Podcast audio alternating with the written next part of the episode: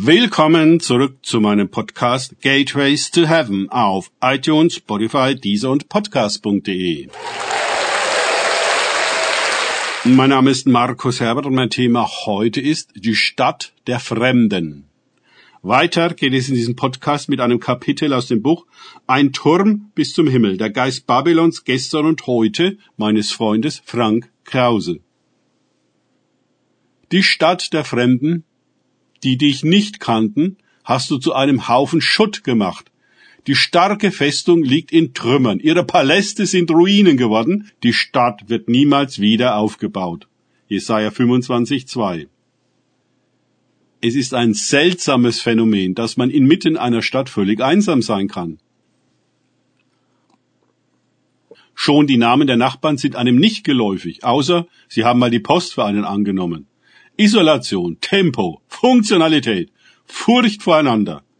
Viele haben in der Metropole keine Freunde und fühlen sich reichlich ungesehen. Sie sind eine geschichtslose Nummer, ein gesichtsloser Fall, eine anonyme Regelakte in der Bürokratie. So attraktiv das Stadtleben erschien, so teuer und anstrengend ist es dann. Die Stadt der Fremden, die dich nicht kennen, könnte der Titel einer Dokumentation über die Lebensschicksale in der City sein. Mit einem Heer von Spezialisten wird versucht, der Depression Herr zu werden. Aber alles ist veranstaltet und nicht das Leben selbst, das sich Bahn bricht, durch den Asphalt und die Betonwände. Da die Stadt aller Babylon zu unbegrenztem Wachstum neigt, ziehen immer weitere Fremde hinzu, die ihre eigenen Subkulturen und Szenen bilden, in die kein Außenstehender hineinkommt. Das heißt, die Stadt verliert jede Integrität an der Basis. Denn die vielen Neuen sind nicht in und mit der Stadt aufgewachsen. Sie sind nur auf die finanziellen Vorteile aus, nicht auf eine Identifikation mit ihrer Stadt. Als junger Mann war ich, Frank, einmal mit einem Missionswerk in Köln in den Türkenvierteln unterwegs und vergaß nach einigen Tagen, dass es sich hier um eine deutsche Stadt handeln sollte. Denn da war weit und breit kein Deutscher zu sehen. Die komplette Welt war türkisch und hatte mit Köln, wie ich es kannte, nichts zu tun. Ich war wochenlang mit einem kleinen Missionsteam unterwegs und wurde langsam selbst zum Türken. Eine faszinierende Erfahrung. Desintegrative Städte verwandeln sich mit der Zeit ganz von allein in Mülldeponien und Schutthaufen. Gleich hinter den Glasfassaden der Banken und gepflegten Einkaufsmeilen beginnt der Verfall. Die Außendarstellung der üppigen Stadt beschränkt sich auf immer weniger zentrale Bereiche. Fremde und Arme fühlen das Panorama und unterlaufen die Touristik.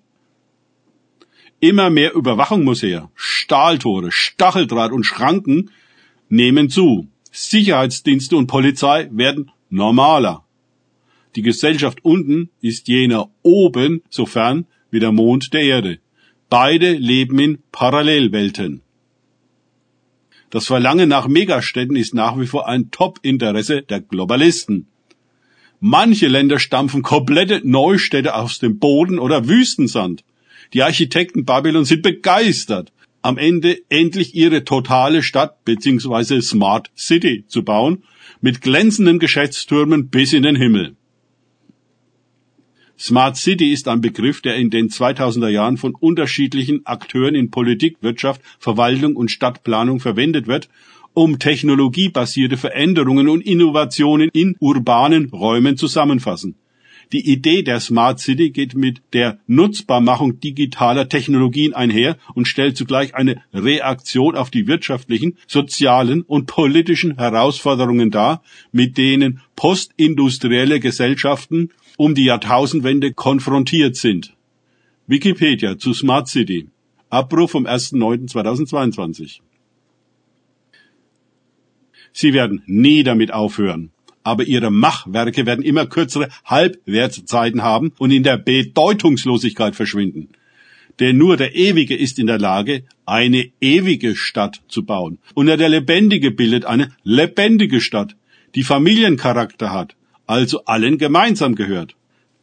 Dort sind maßgeblich Kinder die Architekten und göttlich-menschliche Kreativität kennt keine Grenzen des Wachstums. Na geht doch!